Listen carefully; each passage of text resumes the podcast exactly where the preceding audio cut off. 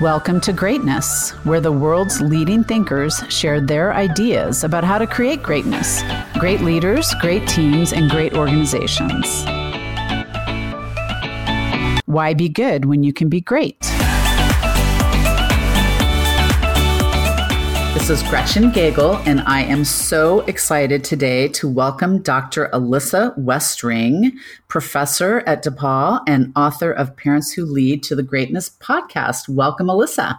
Thank you so much for having me. Yeah. Um, you know, it's, it's interesting. I stumbled across your work. You and I share a passion about um, parenting and leading and juggling parenting and working and creating kind of the best version of ourselves in all mm-hmm. aspects of our life, which I found your work really fascinating. And before we dig into that, I would love to learn a little bit more about your journey. How did you become so passionate about parenting, leading, etc.? So this journey started long before I had kids, and I was an undergrad and I was really trying to figure out what I was going to do with my own life, what I was going to do for my career, and how that you know, my career ambitions would fit with my personal life goals. And I looked around me and my colleagues, especially the women who I was in classes with, were also worried about the exact same thing. So rather than just, you know, cross my fingers and hope that it would all work out, I decided to really dive into it as an area of study. And I found a field called organizational psychology, which looks into the psychology of people in the workplace. And I realized that this could be a really good uh, avenue for me to do research and answer questions that would directly help people making work and life decisions. So I went straight from undergrad into grad school studying that topic. And I started out focusing on medical students and how they made their choice of medical specialty, especially focused on how did they weigh in any hypothetical family or work um, values or responsibilities or potential children, potential marriage into their decisions while they were in school. And that led to several years doing research on women in medicine and women in STEM careers. And then a few years ago, my colleague Stu Friedman came to me and asked if I wanted to write a book about working parents and for working parents. And he and I have been working together for many years on his organization called Total Leadership, which helps people, regardless of whether they're parents or not, create greater harmony um, between the different parts of life. But then we really wanted to take those same ideas and apply them to the specific case of working parents. So we spent three mm-hmm. years researching, writing, working with dual career couples to create the book Parents Who Lead that you mentioned. And then it launched in March of 2020, which you know, for most parents will will remember that as a time of real crisis for us when schools shut down and we were forced to do our jobs and as well as basically teach our kids or at least help facilitate their education on Zoom or however they were doing it. So throughout the past year, I've been speaking and writing and, and working with working parents, trying to make sense of all of this, and then living it myself with two kids in the house who were in remote school for well over a year before just going back a few weeks ago. So it's been a really interesting journey, uh, but one that I had my sights set on before I had any of the work or the parenting in place. Wow. You were so far ahead of me. When I came out of engineering school, um, I can honestly say that it hadn't even crossed my mind yet what this journey was going to look like.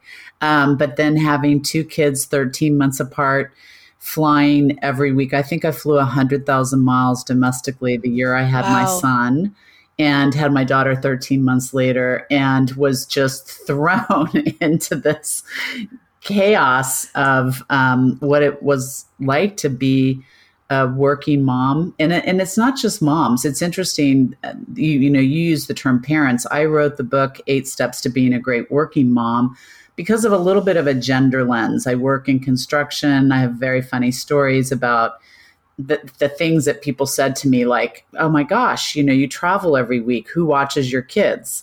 Which they wouldn't necessarily say that to a man. And i started answering right you know, I put them in the trunk of my car with a little food and water at the airport. And so far, it seems to be working out just fine. But Good it answer. Is, it, it, so I, I wrote it with a little bit of a gender lens and interviewed 25 women. But the fact that you started researching this mm, so early in your career and thought process is really amazing. So tell us a little bit, parents who lead, um, three years, highly researched, and I have such regard for this. And you talk about harnessing the power of leadership principles and and and thrive in all aspects of your life, which is what I just really love about your message. What were some of the key things you learned in this journey of putting the book together?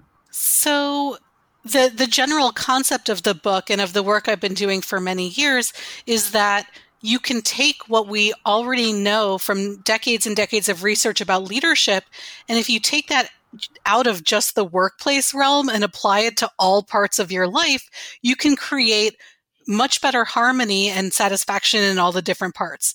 So the idea is to teach people how to use those leadership skills, not just at work, but in all parts of life, and especially to do that for working parents.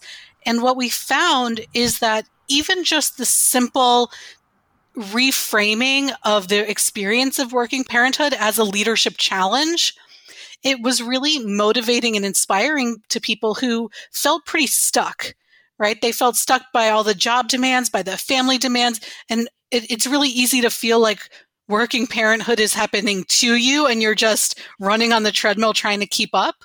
And by reframing this as leadership people could use a lot of the knowledge that they already had about what good leadership should look like and just apply it in new ways and that was really exciting. Mm. and how how do you help people reframe? Because that's one of the things in fact this was my lecture this week at uh, the university of denver. I teach a course called uh, leading leading change and building agile organizations but it's about personal change also and breaking habits mm-hmm. and the stories that we t- the stories we tell ourselves in our heads about things so how do you help people accomplish that reframing of thinking about parenting in a different way right so it takes work, right? And I remind people always that, you know, I have a PhD in this. I've been studying this for half my life and I don't have it all figured out. So, you know, this is a practice and something that you do over and over again. It's not like you find work life balance mm-hmm. and then you're done and you just keep homeostasis, right? What we're really learning is a set of skills that you can use over and over again to adjust to the environment that you're in. And just as you were talking about these these ways of thinking, I often talk with people about the shoulds. Mm that are in their heads. So I should be the best employee. I should get all my work done. I should make all of the meals home cooked. I should, you know, keep everything clean without having to hire a housekeeper. And to take a step back and recognize that you are not your shoulds and that you can sort of examine them with curiosity and with compassion to say, okay, which of these are really aligned with my values and what I care about, and which of them are things that I could potentially let go of and start to see things differently. So, you know, just like in any type of leadership development, you want to gain that self awareness mm-hmm. as a first step. That's a, a lot of what I do with people is just sort of having them recognize that the way that they've been doing things isn't the way they have to keep doing things and the assumptions that they've made aren't assumptions that they necessarily have to keep uh, going as they evolve as working parents. Oh my gosh. So, this is one of my slides and discussions in my book that somehow we've decided that we all need to be Heidi Klum and Martha Stewart and Bill Gates all wrapped into one all the time. I mean, we set these high expectations for ourselves that and that are just not doable. I go back to Stephen Covey and the Seven Habits of Highly Effective People, which is such a it's an oldie but a goodie because he talks about your different roles in life your role as a mom your role as a wife your role as a president of a company your role as a professor and being able to define goals and expectations in each of those roles that are realistic and um, how, how do you help people with some tactical advice to do that because it is so hard to to to you know not think oh my gosh i've got to all the all the kids snacks have to be homemade you know i got over that i can buy them yeah. store right yeah so i think you know, by challenging those shoulds, right, you can look at them and say, okay, is this a should that's personally meaningful or could maybe I let it go or redefine it? One of the things that we talk about a lot that I like to bring up is this idea um, from entrepreneurship of a minimally viable product, mm. right? What's and so in rather than thinking I have to put my best effort into everything, right? What is the minimally viable product that I can put into this aspect of my career or this aspect of my parenting so that I can invest more energy and more time in the spots where it really matters? Mm-hmm. Right. So the idea isn't just to half ass everything. Right. It's to figure out where your best attention and effort is needed and to streamline or let go of some of the other stuff which is what you would actually do as a leader. I mean, as as anybody in work would do, you know, you have projects where you know you have to put 130% into it and other things where it's like, okay, 80% is good enough. We're juggling all those priorities at work and I love it that you're taking that thinking about work and how we how we apply it to um, parenting. I think I think the other thing I really admire about you, Alyssa, and why I wrote my book is that I found people weren't talking about it. And when you watch my TEDx, it's about changing the conversation. And the reason that I originally wrote my book was for a girlfriend. So she came to me when my kids were young and she was having her first. And she said, Oh my gosh, you have it all together. You travel every week and, you know, this and that. And how do I, how do I do this like you? And I'm like, Oh my gosh, that's a facade. Like I am one sick nanny day away from disaster. You know, that image we have of the duck smooth on the top and madly paddling underneath. And so I wrote the first draft of the book just for her, just for her to try and give her some advice. But I realized that everybody might be looking at everybody thinking we have it all together and not really having the conversations about how hard it is to keep all these different aspects of your life afloat. Absolutely. And when I talk to people about experimenting with new ways of doing things, one of the key messages that I always want to impart is that you can try a new way and it can be a total disaster and you should pat yourself on the back because you've just tried an experiment. And whether or not it was successful you've become the kind of person who tries new things. And you know that is really a leadership skill is being willing to try and iterate and reflect and grow and change.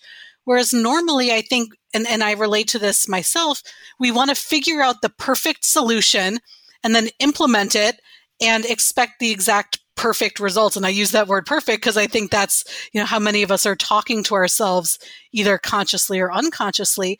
And then if it doesn't work out we feel bad about ourselves as opposed to saying oh that was just an experiment that i tried that didn't work. Okay let's move on. Let's uh, you know acknowledge that and move on. And i think the other thing that I really try to bring into my work and into my speaking is feeling like we're all in this together and we're all going to screw up and embracing our vulnerability and mm-hmm. sharing it with other people is really a leadership skill as well. That pretending like we have all of our ducks in a row or like we have everything figured out doesn't do ourselves a, a service and that actually opening up about our struggles and our challenges is a gift that we can give to other people and inviting them to help us and support us is a gift. So, you know, reframing that need to create this perfect image uh, is a really powerful leadership skill. And I, I want leaders in my organization and in my community who are willing to be vulnerable. So, you know, role modeling that myself is a big part of my approach. Mm. Oh my gosh, this music to my ears. I, I use these podcasts with my students just to show them that it's not crazy Dr. G that just has some of these ideas about leadership. Mm-hmm. And and studying leadership in my PhD, this concept of humility of the fact that I don't have all the answers that I'm that I'm a still work in progress and um, working to figure things out. I think and being able to show that vulnerability it, it would be an amazing world if everybody embraced those principles that you're talking about. I, I agree. What, what are a couple of other nuggets out of the book that you'd love to share? So, one of the things that we do in the book that I found really interesting is we ask an individual, the person who's reading, to think about the four domains of their life um, career, family, community, and then self, which is the internal world, and to take a snapshot of how things are going.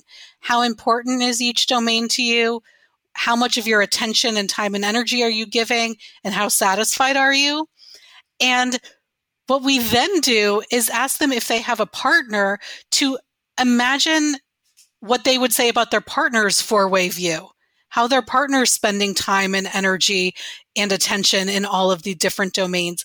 And when they compare notes, it's this really fascinating moment of discovery where I think my partner's spending 70% of their time on their work and they think they're only spending 40 right what are we how are we misunderstanding one another or i think my partner's super satisfied with their physical and mental health. And it turns out they're not really feeling so great about themselves. So doing this sort of how I see you versus how you see you um, activity, we do it all the time in, in organizations with things like 360 degree leadership feedback assessments um, but we don't often do it in the other parts of our lives and where where we're really sort of challenging our assumptions about the people around us. So I always think that that's a really enlightening opportunity to, to learn more about the people that you think you know so well. And that you can even do similar things with your kids. Ask them, what are your values? What do you care about? What's going well? What's not? What's getting your attention?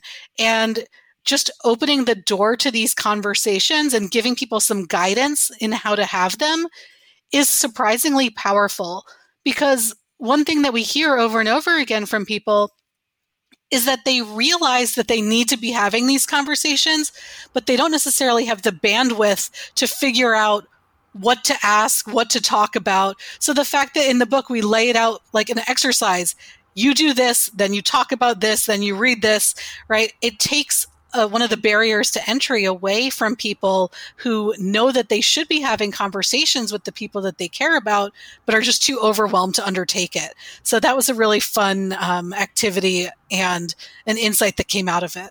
Yeah, that's that's that's the single. I mean, that, there's one great important reason to buy this book, and it's interesting. My kids are uh, I call them kids. Uh, what do you call your kids when they get older? Because they're not kids anymore, but they're still they're still kids. your kids. They're I guess kids. I don't know. Yeah, they're 24 and 25, and one of the things that I really love, and it's been, I mean, it's been challenging to not see my kids for a year and a half, but we're on the phone, on Zoom all the time, is to be developing this adult relationship and having these kinds of conversations in an entirely different way and uh, I think that sounds like a great exercise to give people um, specific tools to have these um, very, I mean, in a workplace, we would call them strategic conversations, but they are mm-hmm. strategic about your life and how you're spending your time and what's important to you. Yeah, it's been great to read about stories of people talking to their own parents in new ways and in reestablishing those relationships and talking to their kids.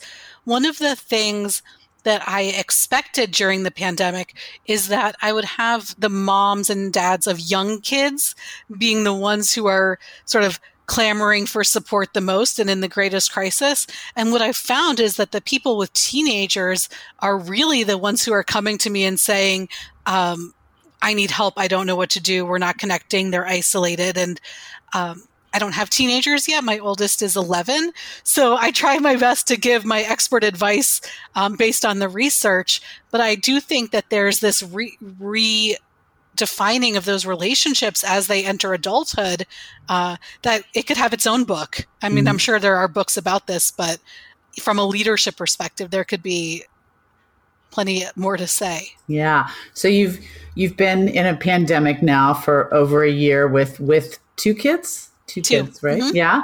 So, what have been your greatest learnings that that maybe after you know post book, yes. and then post you know through a pandemic that you've learned personally about all of this? Oh, that's that's such a good question. I think I've really learned about how to identify what they really need from me in a given moment and how that changes mm-hmm. over time. And, you know, at the start of the pandemic, I was, I felt like, you know, a logistics and operations manager organizing their Zoom meetings and getting everybody to the right spot on time and making sure that they, you know, were available and that their technology worked. And, you know, I, I quickly realized that was not my parenting passion, right? That's not why I became a parent, but it was necessary in that moment. And as they got more and more confident managing their own remote school, sort of shifting where I gave my attention and focusing more on quality and what can we do to connect and how do we shut off the technology and be together and, and being uh, you know find ways to have our other needs met because you know they're going through their own social and emotional challenges being isolated at home. And, you know, in many cases, I felt like I was also filling the role of their friends, you know, at times when they weren't connecting with other people. So being open to shifting how I engage with them, I think has been a big takeaway for me. And that just like I go through different seasons of my life, they're, they're going through different seasons with different needs and quickly so being, you know, trying to be more agile in, in, my parenting approach rather than thinking about I have to figure out one thing and then stick with it to mm-hmm. ride out the pandemic has been huge. Mm. That I mean, that's such great advice. Whether you're a parent or a leader, I would just take everything that you just said, and it's exactly the same in how we're trying to lead people and deal with their um, different needs through. I'm, I'm sitting here in Melbourne, Australia, and it's just about to be announced that we're going into our fourth lockdown. Wow. Um, yeah, so one of them was 140 days long, and so oh you know, le- leading employees through. Um, an experience like that and the variety of different needs and the different needs that different people have i'm sure you both your if your kids are like mine, they're very different. And so mm-hmm. it's also not a one one approach fits all, which is what I tell my my leadership clients and my leadership students. You know, it's that individual needs of each person that can make it so challenging because you're trying something with one that's working and it's working great and you try that with another person it's like no that was a disaster um, and I'm, I'm sure probably you've had those situations with your kids too absolutely and trying to really acknowledge the challenges of being a kid right now mm-hmm. because it's real easy for me to f- talk about how hard it is to be a working mom in a pandemic. Um, but recognizing that it's really hard to be a kid in a pandemic too, uh, and celebrating them for being resilient uh, and acknowledging how hard it can be ha- has been a great tool, I think, as well. Same thing with employees coming back into the workplace, at least in the US. People are starting to come back into the offices more and more. And we have to recognize that people have been through a lot of trauma and a lot of stress over the last year. And we don't get to just go back to business as usual. Yeah. Or we shouldn't. I hope one of the silver linings out of all of this is I have seen more of an embracing of vulnerability, more seeing people in their homes, seeing people bringing their whole selves to work and having compassion and empathy. I think our compassion and empathy meters are hopefully pegged out through this pandemic and maybe that's one of the one of the silver linings so alyssa i could talk to you for hours about this topic i can me I'm too I'm so fascinated that you had the foresight to start thinking about this. Uh, of course, I'm an engineer, so I was worried about engineering things, right? Not not necessarily engineering my family, which I should have been thinking about um, before it hit me in the face. But as we wrap up, what what final tip do you have for our listeners out there that are leaders, parents, um, trying to figure this whole total being uh, effectiveness out? Yeah, I think the one, if I had to just pick sort of one activity or one skill that I think everybody, regardless of whether they're parents or not, should really focus on, is getting really clear about what your core values are. And that's not that innovative in a leadership development sense, but for the rest of our lives, most of us just kind of assume that we know what matters most. It's like, oh, I care about my family, I care about my career, I care about my health.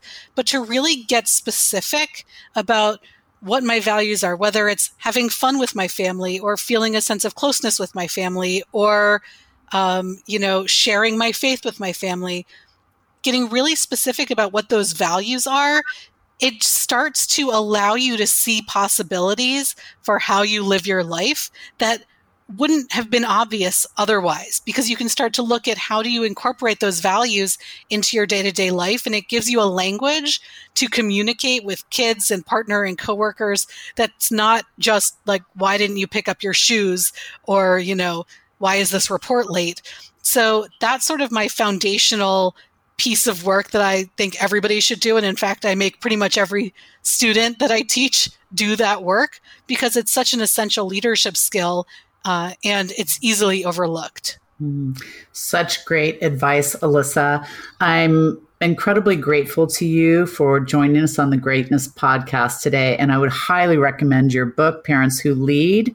Um, best of luck with your future students. And I, and I, I think there is another book probably in your future, a book or two. I think I've got to recover from the last year or so, and then maybe I will uh, start writing some new stuff again. There you go. Thank you so much for joining us. Well, take care. Thank you. Interested in hearing more? Visit us at greatnessconsulting.com. Thank you.